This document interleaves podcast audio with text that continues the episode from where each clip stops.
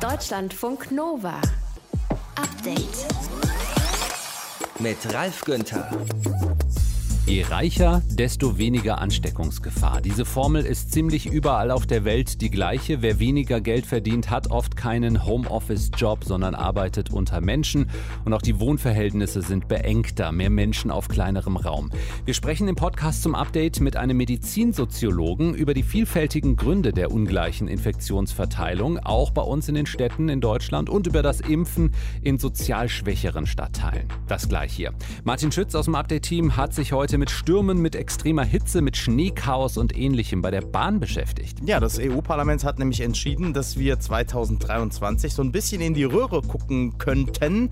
Nämlich dann, wenn das Wetter aufgrund von höherer Gewalt uns nämlich dazu zwingt, Verspätungen in Kauf zu nehmen, dann kann es sein, dass wir keine Entschädigung mehr bekommen von den äh, Bahnanbietern. Das ist gleich Thema hier bei uns und dann sprechen wir über BAföG. Das Gesetz wird 50 Jahre alt und braucht laut einem Bündnis aus studentischen, gewerkschaftlichen und politischen Jugendorganisationen dringend eine Überarbeitung. Unter anderem warum? Weil gerade bei Leuten aus ärmeren Verhältnissen die Sorge, dass man diese Schulden, die man da aufnimmt, später nicht abbezahlen zu können oder dass die eben das weitere Leben belasten, hm. sehr, sehr groß ist. Auch das und mehr im Podcast zum Update am 29. April 2021. Danke fürs Klicken, Laden und Hören.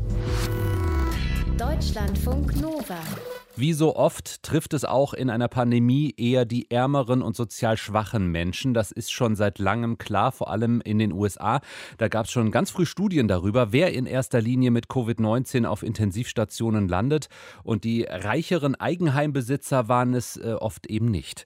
Äh, daher verwundert es etwas, dass sich diese Informationen erst diese Woche in Deutschland so richtig ausbreiten, dass in ärmeren Stadtteilen mit hohem Migrationsanteil oft äh, die Menschen viel stärker durch die Krankheit betroffen sind als in reicheren Wohngegenden. Impfmobile sollen in die betroffenen Stadtteile fahren und sie sollen impfen, das fordern einige Politiker von CDU und SPD. Und die AOK Rheinland-Hamburg äußert sich, sie hätte schon vor einiger Zeit eine Studie dazu gemacht. Unter anderem mitgearbeitet hat dabei Professor Nico Dragano. Er ist Medizinsoziologe an der Medizinischen Fakultät der Heinrich-Heine-Universität in Düsseldorf. Hallo, Herr Dragano. Hallo, guten Abend. Die Studie ist vom vergangenen Sommer. Warum wurden bisher die Zusammenhänge von sozialem Status und äh, Covid-19 in Deutschland, ich sag mal, ignoriert? Also, dass das ignoriert wurde, ähm, kann man jetzt so nicht sagen. Also, es ist durchaus wahrgenommen worden. Und das Problem ist aber, dass wir außer dieser Studie nicht so viele andere hatten. Also Sie haben es ja bereits erwähnt, aus den USA oder auch aus Großbritannien hatten wir relativ früh relativ gute Daten über die soziale Ungleichverteilung von Covid-19. In Deutschland hat das etwas länger gedauert. Aber wir hatten Erfahrungsberichte, als in der zweiten Pandemiewelle Mediziner aus diversen Kliniken, unter anderem der Bild-Zeitung, gesagt hatten, dass auf den Covid-19-Stationen mehr als die Hälfte der Erkrankten einen Migrationshintergrund haben.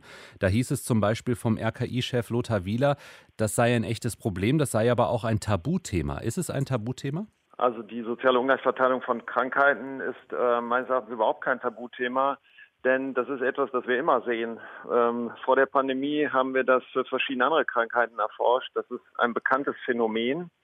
Und das erreicht auch in normalen Zeiten eigentlich nicht die Aufmerksamkeit, die ihm gebührt. Also das geht ja so weit, dass ärmere Menschen in Deutschland eine deutlich kürzere Lebenserwartung haben. Also das ist ein Problem, das diese Gesellschaft eigentlich äh, immer hat.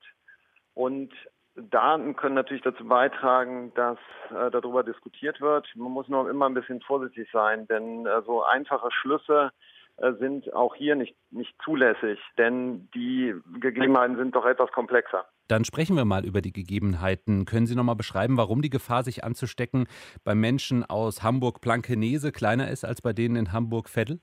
Also man vermutet, dass wenn man jetzt auf Individuen schaut, ne, also wenn man sozusagen nur auf den Stadtteil schaut, dann sieht man dort höhere Inzidenzen. Aber warum die Inzidenzen dort höher ist und welche Personen sich dort wirklich infizieren, äh, das ist eine andere Frage.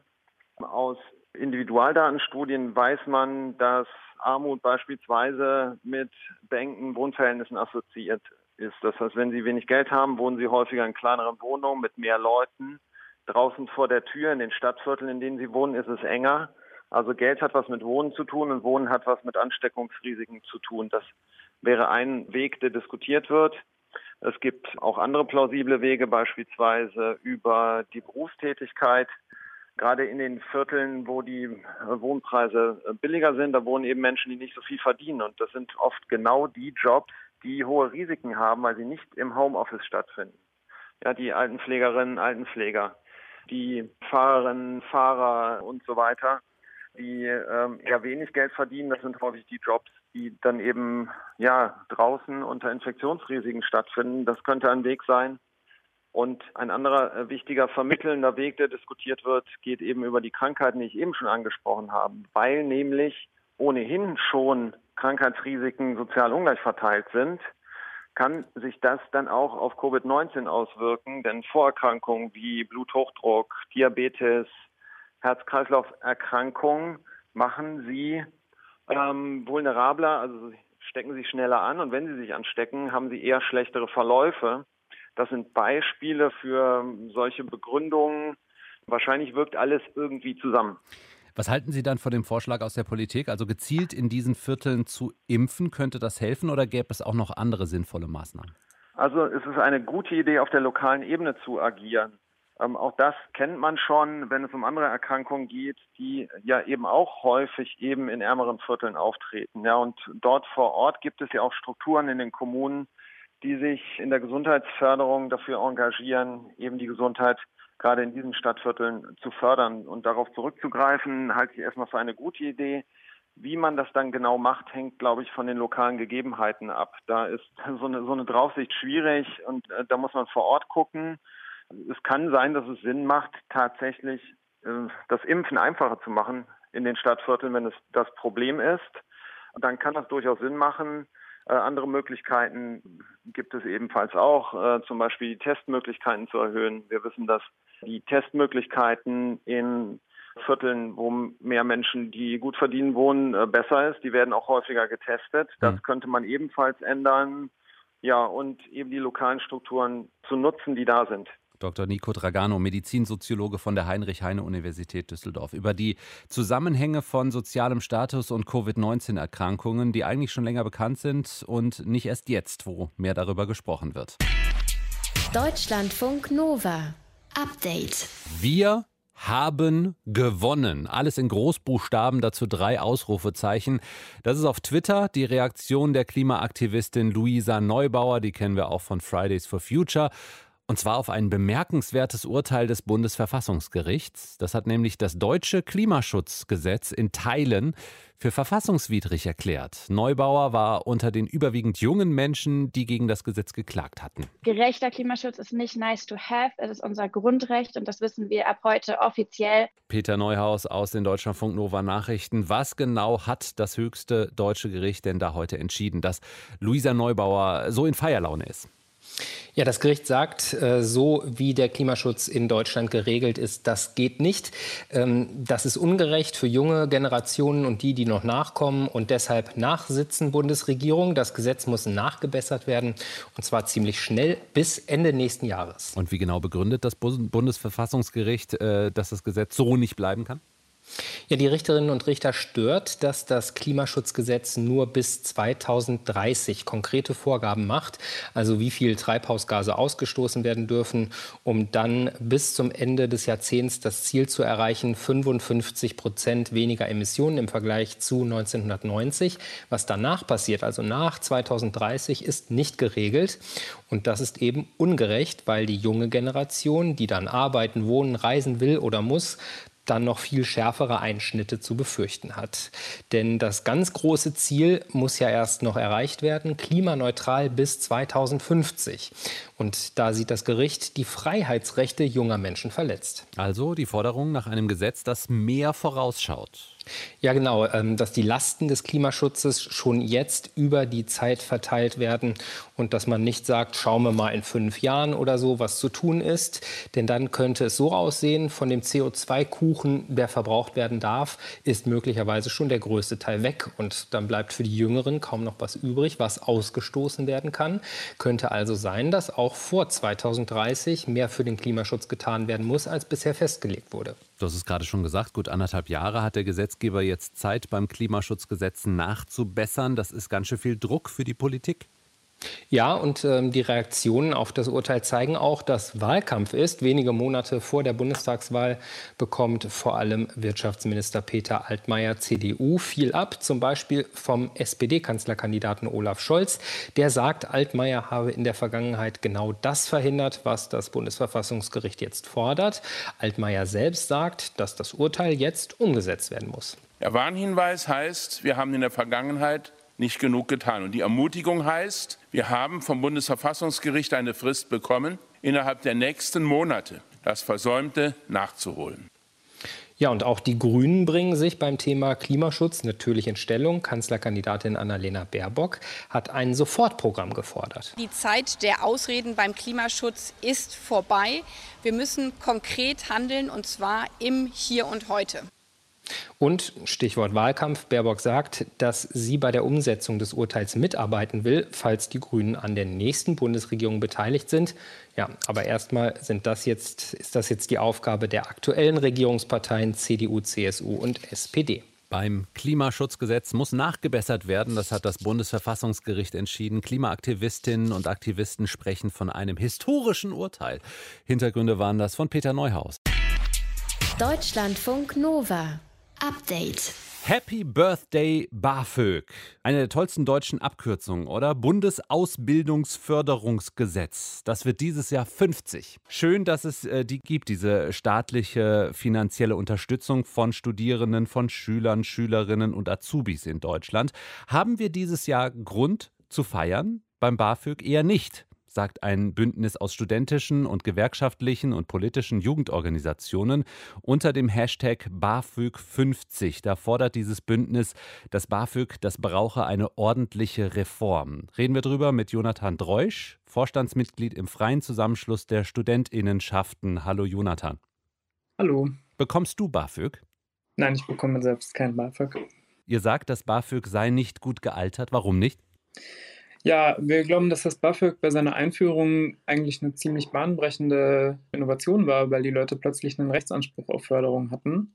Deswegen ist das Motto der Kampagne auch kein Grund zu feiern mit dem Klammern, weil ähm, dass es das BAföG überhaupt gibt, das ist auf jeden Fall ein Grund zu feiern.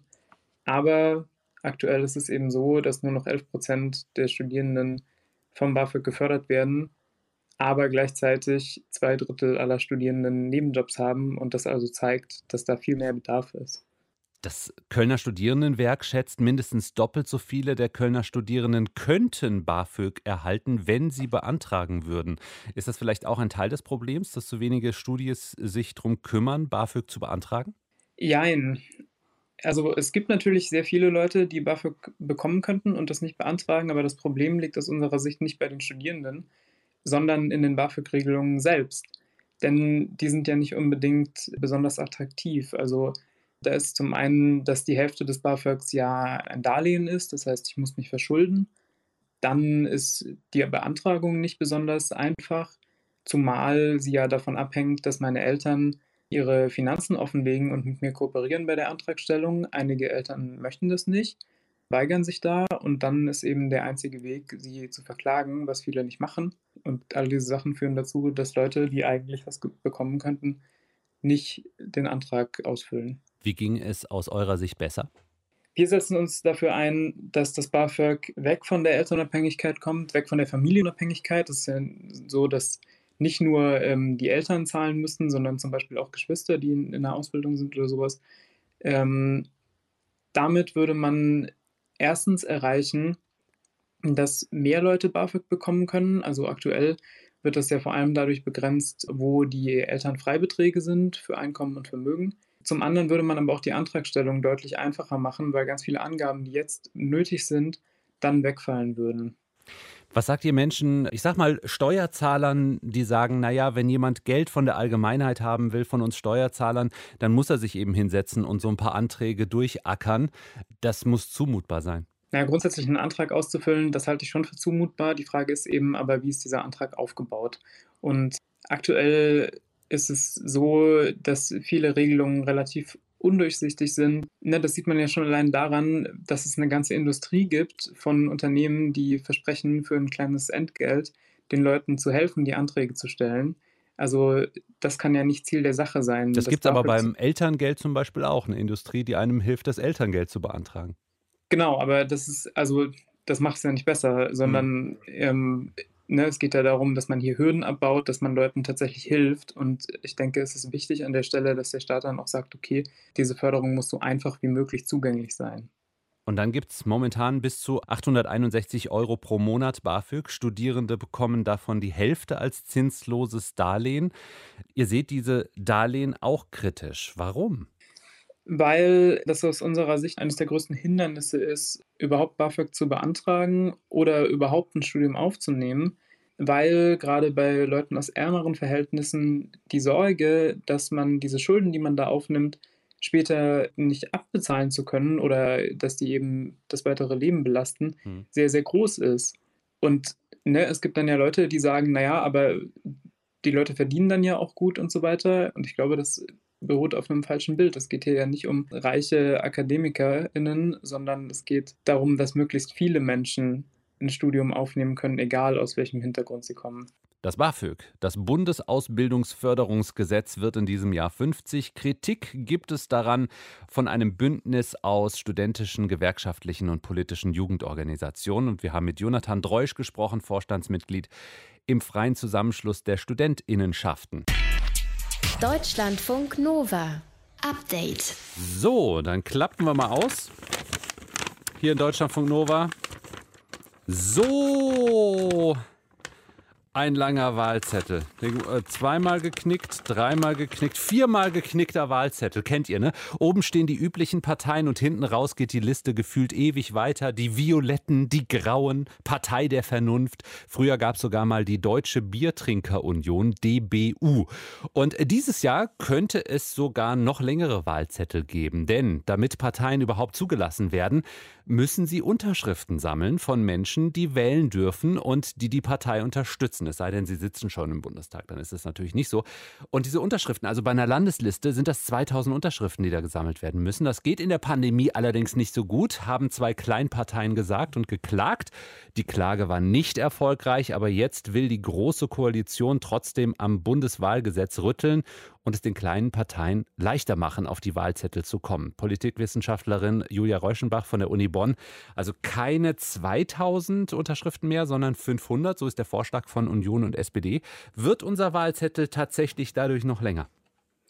Ja, das ist nicht ausgeschlossen, dass das passieren könnte, denn wir erleben ja generell eine Fragmentierung des Parteiensystems. Wir haben auf kommunaler und auf Landesebene in den vergangenen Jahren immer mehr feststellen können, dass auch kleine und sogenannte Kleinstparteien äh, teilweise wirkliche Achtungserfolge gefeiert haben. Wenn man etwa schaut, was die Partei Volt, die paneuropäische Partei in, ähm, bei den Kommunalwahlen in NRW geschafft hat oder die Klimaliste jetzt jüngst bei den äh, Landtagswahlen in Baden-Württemberg Baden-Württemberg. Insofern, ähm, ja, das kann sein, dass das hilft. Aber natürlich ist klar, auch wenn man weniger Unterschriften sammeln muss, das Unterschriftensammeln insgesamt in der Pandemie wird natürlich trotzdem nicht leichter dadurch. Hm. Welche Parteien stehen in den Startlöchern für die Wahlen noch, die ausstehenden dieses Jahr? Ja, also neben den vielen, die du schon aufgezählt hast, ähm, sind sicherlich die beiden, die ich gerade genannt hatte, also Volt und die Klimaliste, äh, ganz weit oben, weil sie vor allen Dingen viele junge Menschen erreichen, die traditionell stark nach Themen orientiert äh, wählen, die junge Leute auch in den Parteien suchen und das ist bei beiden der Fall.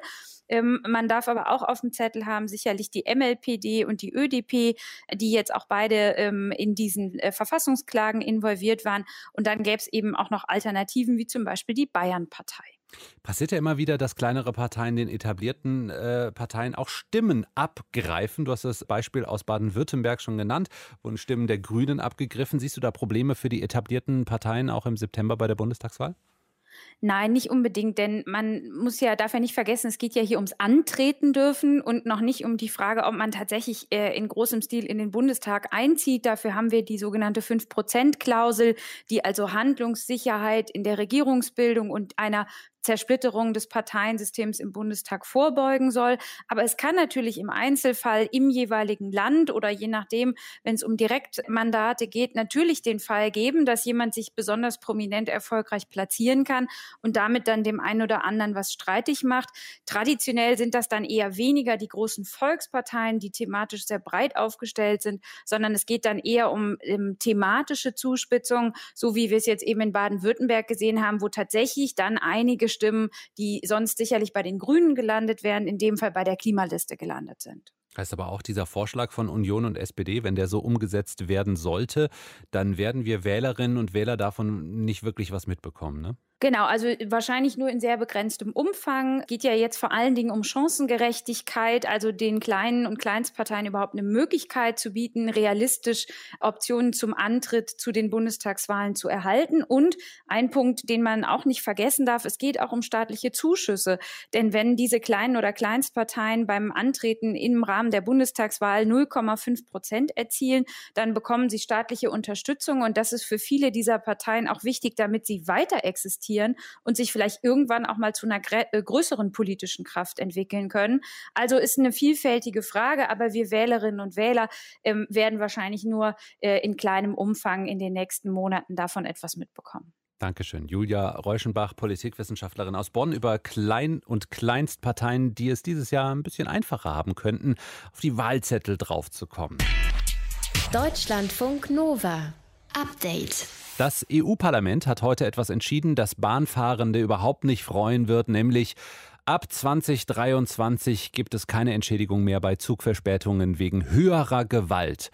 Martin Schütz aus der Deutschlandfunk Nova Redaktion. Was bedeutet das genau? Na, dass Bahnunternehmen von ihrer Pflicht entbunden werden, mir eine Entschädigung zahlen zu müssen, wenn sich Züge verspäten oder ausfallen, wenn eben höhere Gewalt vorliegt. Also, wenn mal wieder im Winter erstaunlicherweise sieben Schneeflocken gefallen sind, dann bekomme ich keine Entschädigung. Also, sieben Schneeflocken im Winter, die sollen nicht ausreichen, damit es sich um höhere Gewalt handelt. Das fällt noch unter normale Witterungsbedingungen. Kurioserweise kann sowas im Winter ja mal äh, statt stattfinden, dass irgendwie sieben Schneeflocken runterkommen. Genauso wie Herbststürme, die kommen ja auch nicht überraschend, sondern meist eben im Herbst oder in bergigen Regionen gibt es regelmäßig Überflutungen, weil der Schnee halt eben irgendwann auch mal schmilzt und dann eben irgendwo hin muss. Höhere Gewalt bedeutet, es müssen schon wirklich außergewöhnliche Umstände vorliegen, extreme Witterungsbedingungen, Naturkatastrophen, auch bei Störungen wegen Gesundheitskrisen wie eben beispielsweise einer Pandemie und Verspätungen eben durch bestimmte Handlungen von Dritten dann müssen die Bahnunternehmen nicht mehr zahlen, weil es sich dann um höhere Gewalt handelt. Auch wenn es sich manchmal äh, nach Naturgewalt anfühlt, wie sieht es mit Streiks aus? Das ist ja keine Naturgewalt. Ja, Streik des Bahnpersonals, das fällt laut der Reform des EU-Parlaments nicht unter höhere Gewalt. Da müssen die Unternehmen also weiter zahlen dann ändert sich äh, doch nicht so viel, oder? Naja, also die Verbraucherzentrale Bundesverband, die sieht die Entscheidung des Europäischen Parlaments ziemlich kritisch. Sie gehe halt ausschließlich zu Last der Kundinnen und Kunden und auch äh, Lukas Ifländer vom Fahrgast Pro Bahn, der sieht das so. Da hat die EU heute nicht, wie sie angekündigt hat, neue Rechte für die Fahrgäste geschaffen und die verbessert, sondern einen deutlichen Rückschritt herbeigeführt. Er befürchtet nämlich, dass es in der Praxis gar nicht so leicht zu entscheiden ist. Höhere Gewalt oder eben doch nur diese sieben Schneeflocken, die runtergekommen sind und in der Folge dann ab 2023 sehr häufig Gerichte die Entscheidung fällen und Kundinnen und Kunden wirklich lange warten müssen, bis klar ist, es gibt Geld oder es gibt eben kein Geld. Sag nochmal, es ist ja grundsätzlich geregelt, was mhm. ich bei einer Verspätung bekomme. Also da hat das EU-Parlament nichts geändert. Es bleibt bei 25 Prozent des Ticketpreises ab einer Stunde Verspätung und 50 Prozent ab zwei Stunden Verspätung. Und Verbraucherschützerinnen und Schützer, die sind ja unzufrieden mit der Entscheidung des EU-Parlaments. Dabei betont die EU sonst immer, wie wichtig ihr die Rechte von uns Konsumentinnen und Konsumenten ist. Ja, ähm, aber auch bei einem anderen Punkt ist die Kritik der Verbraucherschützer und Schützerinnen heute groß, weil das EU-Parlament eben nicht dafür gestimmt hat, dass es bei Zugreisen über Ländergrenzen hinweg ein einziges Zugticket geben soll. Also wer beispielsweise von Deutschland aus durch Frankreich nach Spanien will, kann das immer noch nicht mit einem Fahrausweis, sondern muss immer wieder scheibchenweise sich was bei regionalen Anbietern kaufen und dann dabei haben. Und das macht den Umstieg vom Flieger auf den Zug aus Sicht der Verbraucherschützenden eben nicht attraktiver. Etwas weniger Rechte für Bahnfahrende in der EU, bei höherer Gewalt keine Entschädigung mehr. Deutschlandfunk Nova.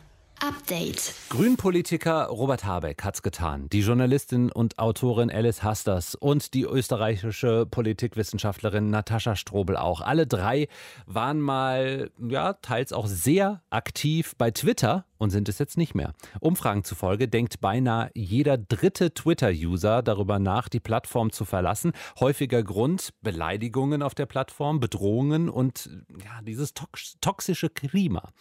Deutschlandfunk Nova-Reporter Stefan Beuting, oder soll ich sagen, Ed Beuting S, wie er bei Twitter heißt, über dieses Problem, dass zurzeit eher die Falschen aussteigen. Alice Hasters, die bei Deutschlandfunk Nova die 100 moderiert, die hatte einen Kommentar gesprochen in den Tagesthemen. Integration ist keine Einbahnstraße. Eine Floskel, die schon seit Jahrzehnten rumgeistert, nur danach gehandelt wird nicht. Anlass Integrationsgipfel. Thema, welchen Stellenwert Rassismus hat. Aufreger? Bei Lichte betrachtet keiner. Nun konstatiert die Kanzlerin, der Sound sei ein anderer geworden. In den Kommentaren wird nach und nach klar, welcher Sound hier tatsächlich vorherrscht. Ja, da ist auch Zustimmung, aber viel greller und lauter ist die Ablehnung, sind die Beleidigungen. Bis hin zu offenem Hass. Der Kommentar lief Anfang März. Einige Wochen später löscht Alice Hastas ihren Account. Ähnlich war das bei Natascha Strobel es war eigentlich ein klassischer Moment der Überforderung. Natascha Strobel ist Politikwissenschaftlerin. Sie ist analytisch, sympathisch und sie ist von der furchtlosen Sorte. Und trotzdem war es dann irgendwann zu viel. Dass ich mir einfach gedacht habe, jetzt reicht es mir einfach. Und ich muss mir das auch nicht mehr antun. Die Trolle machen ihr klar, wir wissen, wo du wohnst. Also das, das Schlimmste für mich waren zwei Mails, die einfach meine knapp zweijährige Tochter beschimpft haben. Wer sich die Angriffe anschaut, der merkt, die gehen eher gegen Frauen als gegen Männer, eher gegen Personen aus dem linksliberalen Spektrum. In Natascha Strobels Fall ging es um eine Demo, auf der sie war. Es gab eine Behauptung, ein rechtes Narrativ, das sie widerlegt hat. Und dann kam der Hass. Nein, es war richtig ein Eimer voll Dreck, der reingekommen ist und wo ich nicht eingesehen habe, dass ich, wenn ich so viele andere Dinge zu tun habe, dass ich jetzt drei Tage hinsetzen muss, um zu blocken, um Screenshots zu machen. Account gelöscht und dann ist Ruhe.